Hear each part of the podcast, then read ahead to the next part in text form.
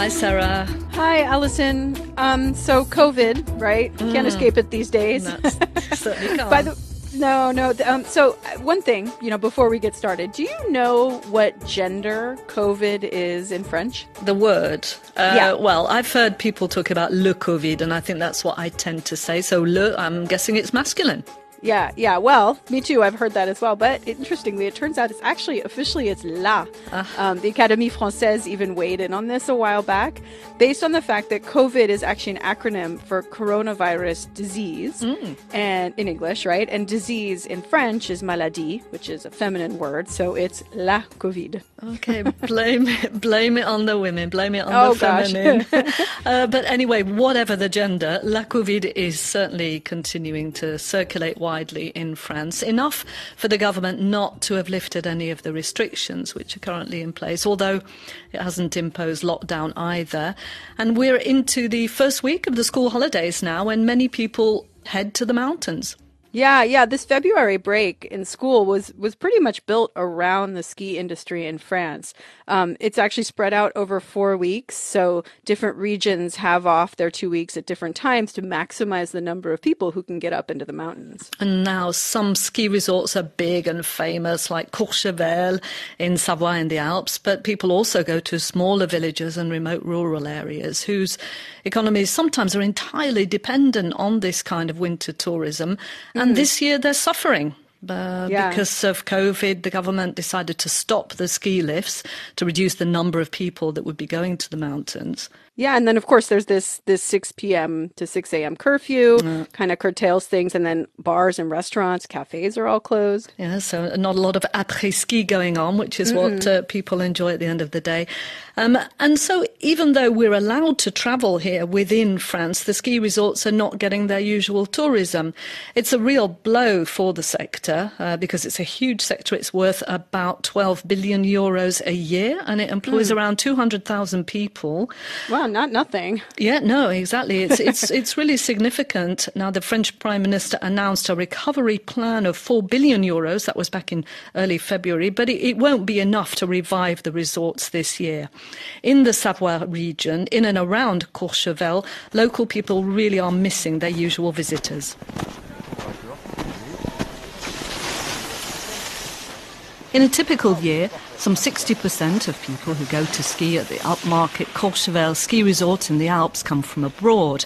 At 1,700 metres altitude, Courchevel is renowned for its powdery snow and spectacular views. People flock here to alpine ski. But with the lifts closed and the prospect of going into quarantine for a week if you come in from another country, the numbers of foreign visitors have plummeted and since December the station has registered just a quarter of its usual numbers. Most of them are local French tourists, like this family from neighbouring Grenoble. Ça fait 900 mètres de dénivelé, ça vous va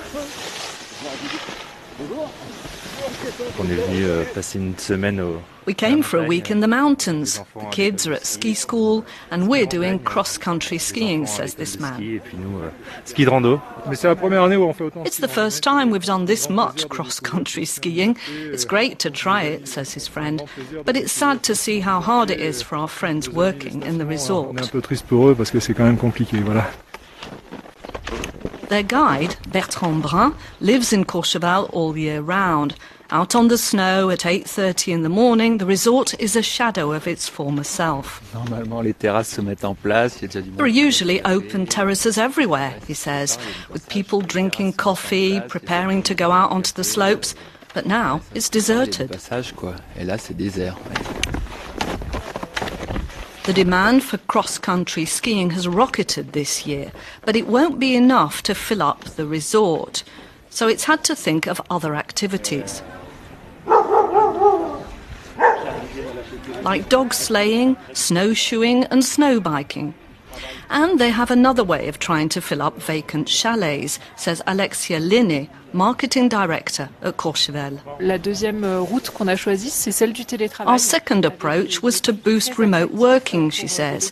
We're offering very attractive monthly rentals to attract city dwellers to come here for some fresh air and work in a very peaceful environment. We charge about 1,500 euros a month for a flat for four people with Wi-Fi.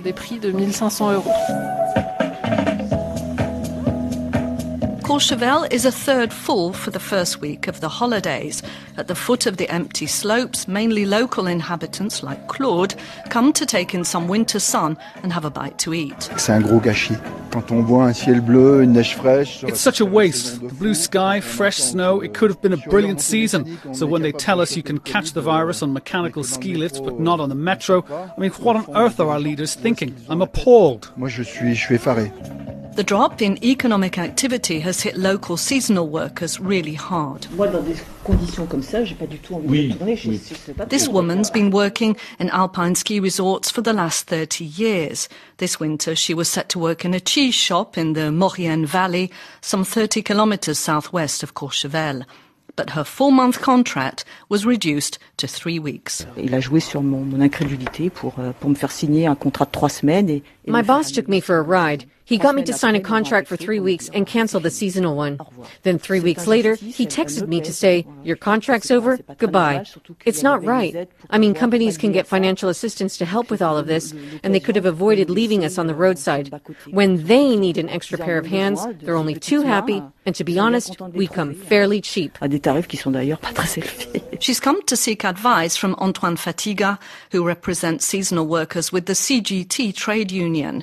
He says he's never had so many messages from desperate seasonal workers before. On va donner des milliards d'euros au secteur touristique. Billions of euros are being handed out to the tourist sector, but nothing is asked for in return.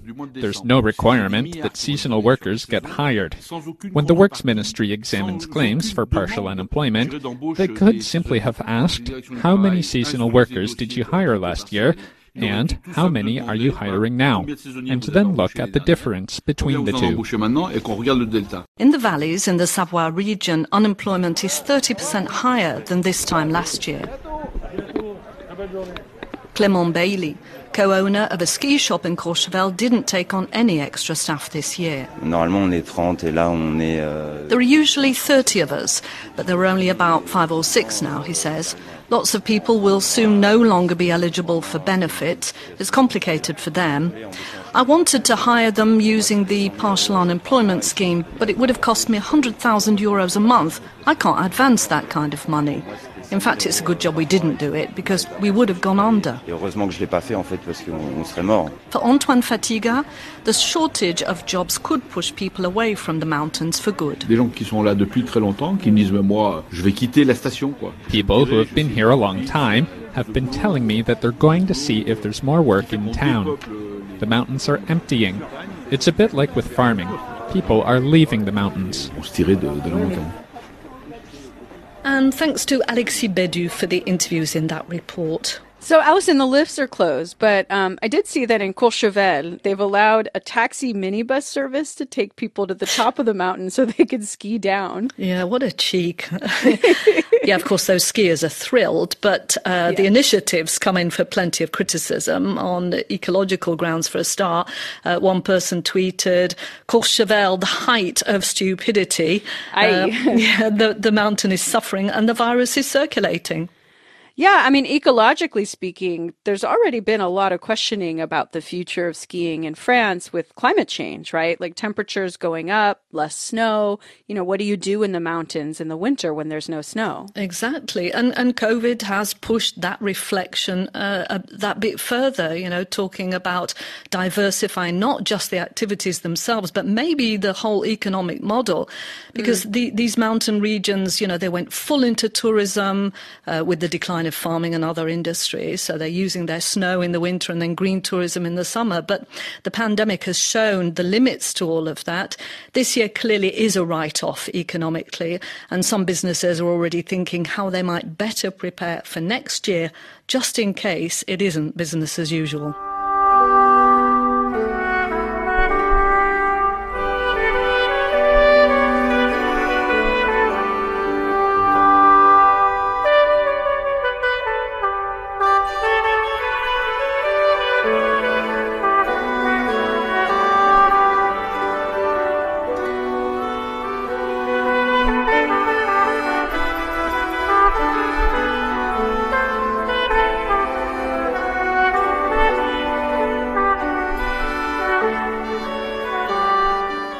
We go back to the French Revolution. So I'm thinking 1789, right? That was the big one, but the music mm. suggests maybe not. No, no, you're right. So we're talking about an earlier one in the 14th century, the Middle Ages. On February 22nd, 1358, Etienne Marcel, who was a bourgeois leader in Paris, tried to force his way into controlling the monarchy. Etienne Marcel, right? Yeah, he has a Paris metro station named after him. Mm-hmm. I've always mm-hmm. always wondered who he was. Well, so he was born in 1316 into one of the most important bourgeois families in Paris in the 14th century. They were clothiers. And in 1354, he became provost of the merchants, which was a very powerful position in France at the time because um, there had been established a kind of legislative assembly called the États généraux, or States General, made up of the three classes of subjects, or estates, so the nobility, the clergy, and the commoners. And the commoners were represented by the merchants, so Etienne Marcel had some clout there. Yeah, sounds like he was a bit of a man of the people, in a way. sort of, I guess, but a bourgeois man of the people. Yeah. Um, and now, remember, this is a very chaotic time. We're in the midst of the Hundred Years' War. Mm, indeed, so there were a lot of conflicts at that time time. We're in the Middle Ages, conflicts between the rulers of England and the kings of France, the Valois. So they were all fighting over who had the right to rule France because mm-hmm. France at the time was the largest kingdom in Western Europe. Yeah, and Etienne Marcel shows up in the first third of that, let's say. The French king, John II, Jean le Bon, was broke. Um, he needed to pay for his army to fight the English. In March 1356, he convened a meeting of the États Généraux to raise money. Etienne Marcel, of course, was part of it, not too happy about more taxes being imposed by the king. Mm-hmm. Then um, John was captured by the English at the Battle of Poitiers in September of that year. And his heir, um, his nephew, the Dauphin Charles, just 18 years old, he took over. And the next year, Charles called another Etat généraux to raise more money. And Etienne Marcel saw an opportunity. The Dauphin was in a very weak position. He'd actually abandoned the battlefield at Poitiers, where his uncle, the king, was captured. Um, so he didn't look very good. And, and Marcel pushed at that point for a reform of the administration of the kingdom, figuring he'd get something passed, the Dauphin. Mm. In March of 1357, Charles agreed to what was called the Grande Ordonnance, which would actually put limits on the power of the monarchy, giving control to the États Généraux with a council kind of overseeing the royal administration, in particular finances. So, did all of this, in a way, lay down the roots for the French Revolution that would uh, come about more than 400 years later? Well, I mean, you might say, right, with like controls over the monarchy and, and already thinking about limiting their power, but it turns out at that point it didn't work very well. Um, the Guardian Council didn't have the political experience to keep Dauphin Charles in check.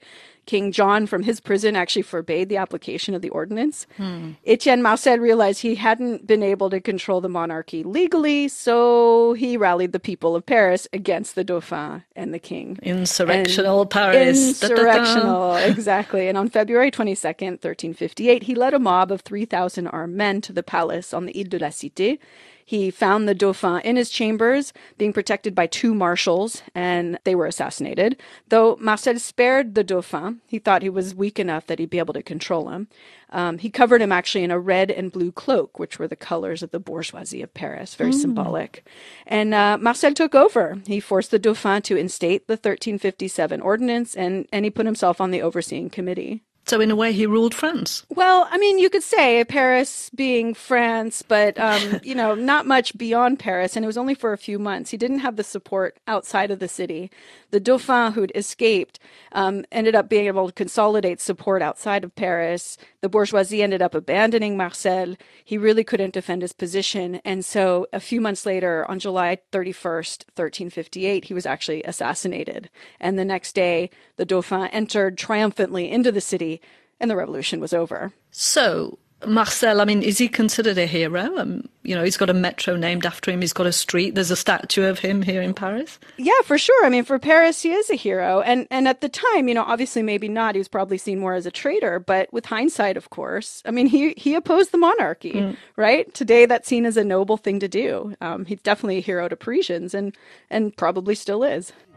Gardez pour vous votre illusion républicaine de la douce France bafouée par l'immigration africaine. Demandez aux sénégalais et aux harkis qui a profité de qui? La République n'est innocente que dans vos songes. Et vous n'avez les mains blanches que dans vos mensonges.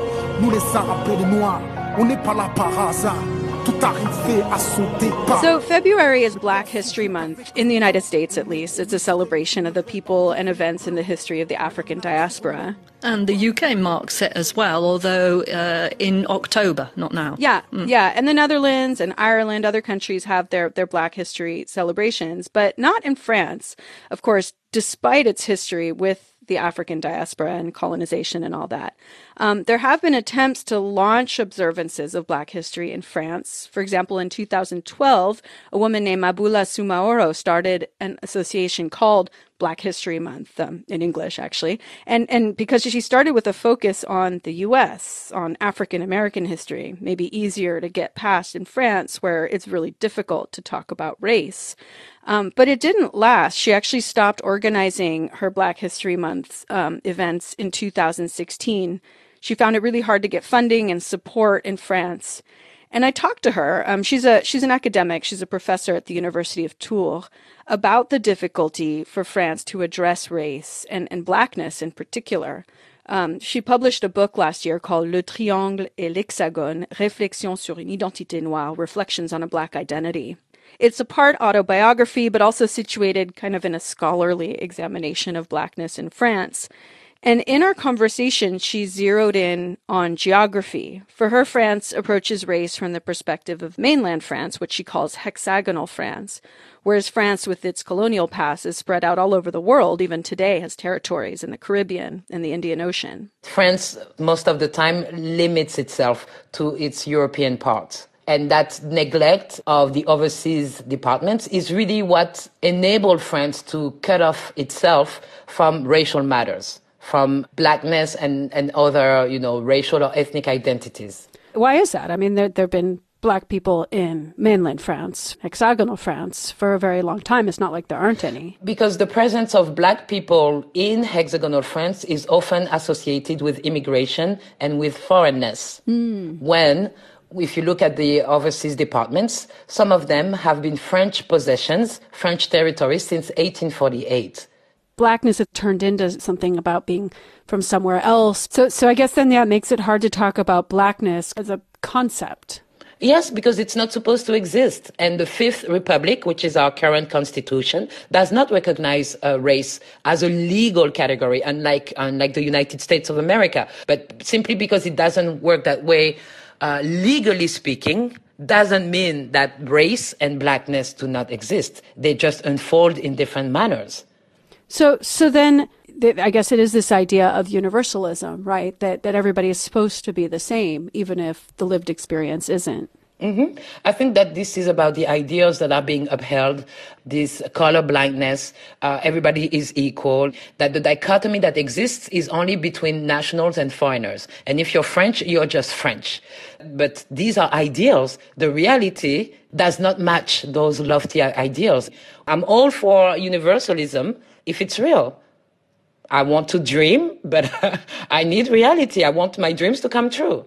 You've anchored a lot of your writing and a lot of your thinking and your latest book in in your personal experience. I mean, mm-hmm. your book is mm-hmm. is an analysis, and essays, but it's also autobiography, a memoir. You've made it very personal. Exactly. This is really about, uh, you know, coming out or, I don't know, daring to say things the way they are not the way we want them to be. I felt an imperative to uh, to perhaps make sense of my own trajectory. What does it mean to be born, uh, you know, Maboula Soumahoro in Paris, France, to have parents who came from the Ivory Coast, and the Ivory Coast was a former French colony, and, and to be French myself today, and to be a citizen of color.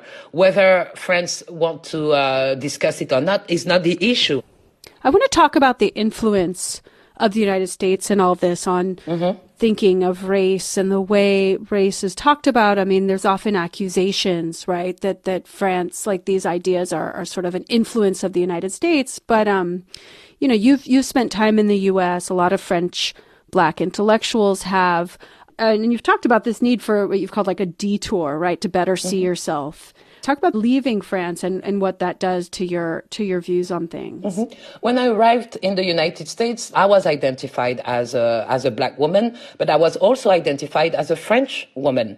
From France, you know, people would would not tell me I was French They were telling me, where are you from? Like, where are you from? Like, this is what you got growing up here in France. Yes, uh, always, systematically. And, and to me, what prompted the question of my origins was the color of my body. So what, what happened to me in the United States was, you know, this feeling of community, this feeling of, uh, of being black, but also this recognition of my French uh, citizenship. To my parents, we were Ivorian and we were black and we were African and we were not from there.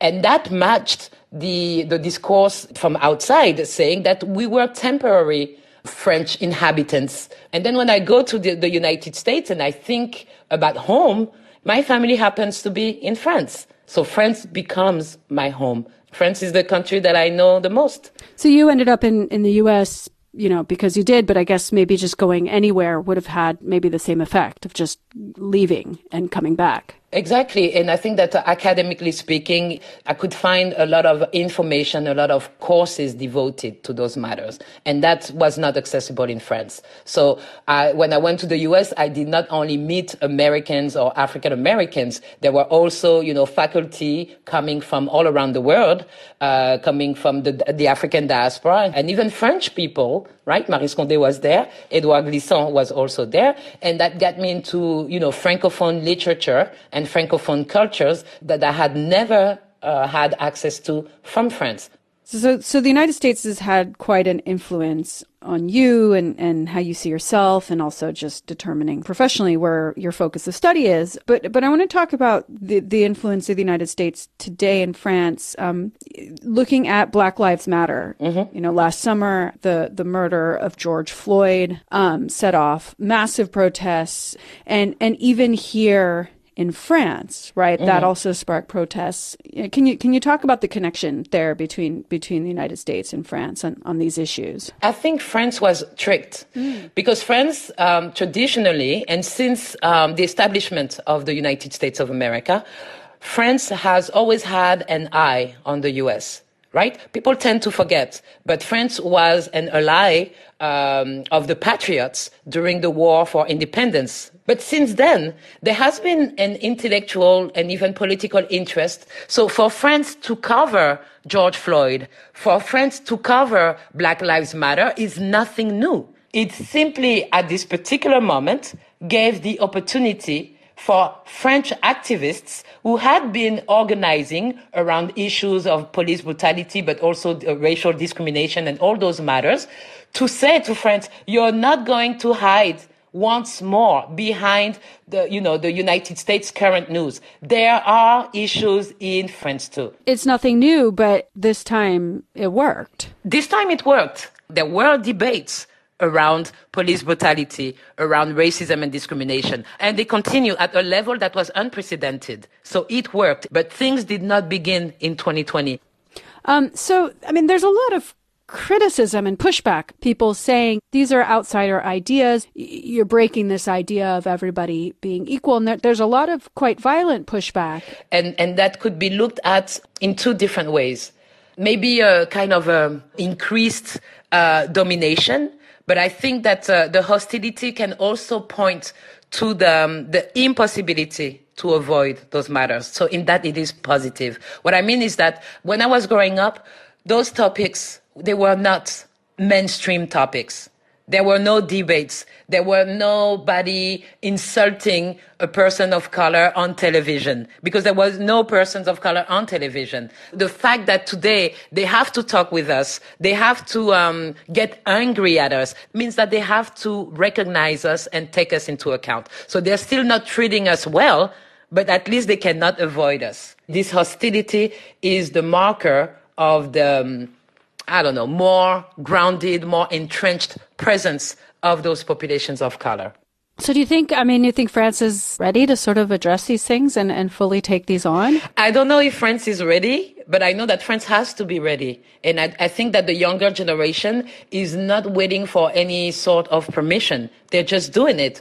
If I'm, you know, looking at um, the Victoire de la Musique. The French Grammys that were just awarded last week. There were three black women who were nominated. That was the first time ever. And those three black women are in their 20s, are uh, interested in um, different way to, I don't know, portray or perform blackness Some of them are activists and have been vocal about social issues. Like this form of bold blackness is really not waiting for any type of permission.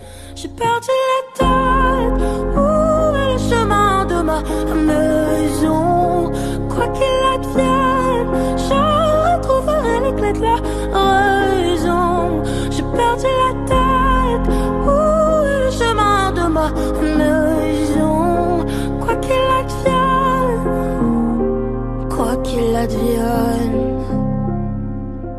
And we end the show with the song Corps by Yseult. She was one of the three black artists that Maboula mentioned there, Sarah, uh, nominated for a Victoire, and she won. Uh, she won the uh, Best New Female Artist award. Yeah, yeah, and she used her acceptance speech to, to call out racism. She's the child of Cameroonian immigrants. She spoke of what she called the legitimate anger that she and other minorities have against France, which she said took away the dignity of our parents. So, pretty strong words. She says, Our anger is legitimate, and I want all of France to hear it. J'ai ce bruit dans ma tête et j'aimerais que ça cesse, mais en vain. Ah, J'ouvre un peu les yeux, des colères, des photos me reviennent. Ah, tout ce bruit dans ma tête, faut que ça cesse. So that's it for Spotlight on France this week. If you like the show, please rate and review us on iTunes. Please get in touch. You can send us questions or comments to spotlight.france at rfi.fr. We also post extra material like photos and videos on Instagram at Spotlight on France. And Spotlight on France is a production of the English service of Radio France International. And this episode was mixed by Yann Bourdelas. We'll be back in two weeks on Thursday, February 18th. Until then, find previous episodes of Spotlight on France at rfienglish.com or wherever you get your podcasts. Bye, Allison. Bye bye, Sarah.